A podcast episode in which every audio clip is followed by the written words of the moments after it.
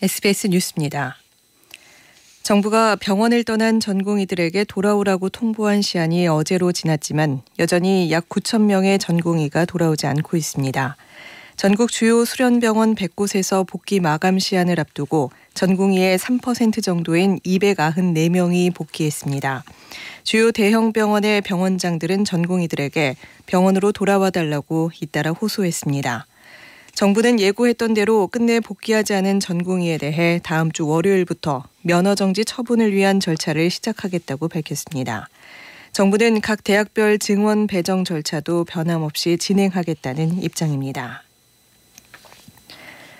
블라디미르 푸틴 러시아 대통령이 서방에서 최근 언급된 우크라이나 파병론에 대해 강하게 경고했습니다.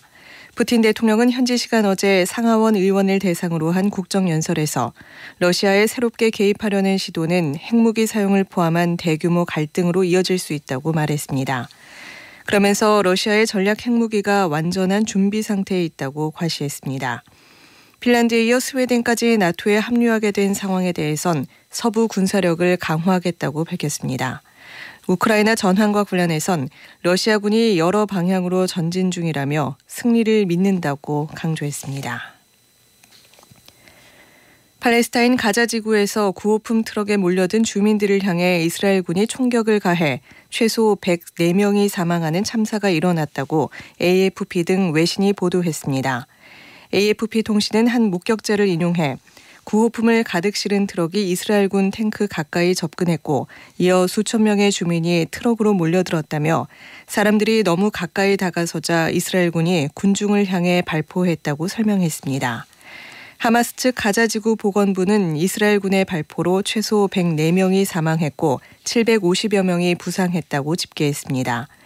이스라엘군 측은 일부 군중이 다가와 위협을 가한 탓에 불가피하게 다리를 조준해 총격을 가했다며 총에 맞은 사람은 10명 안팎이고 대부분 서로 밀치거나 트럭에 치여 사상자가 발생했다고 주장했습니다.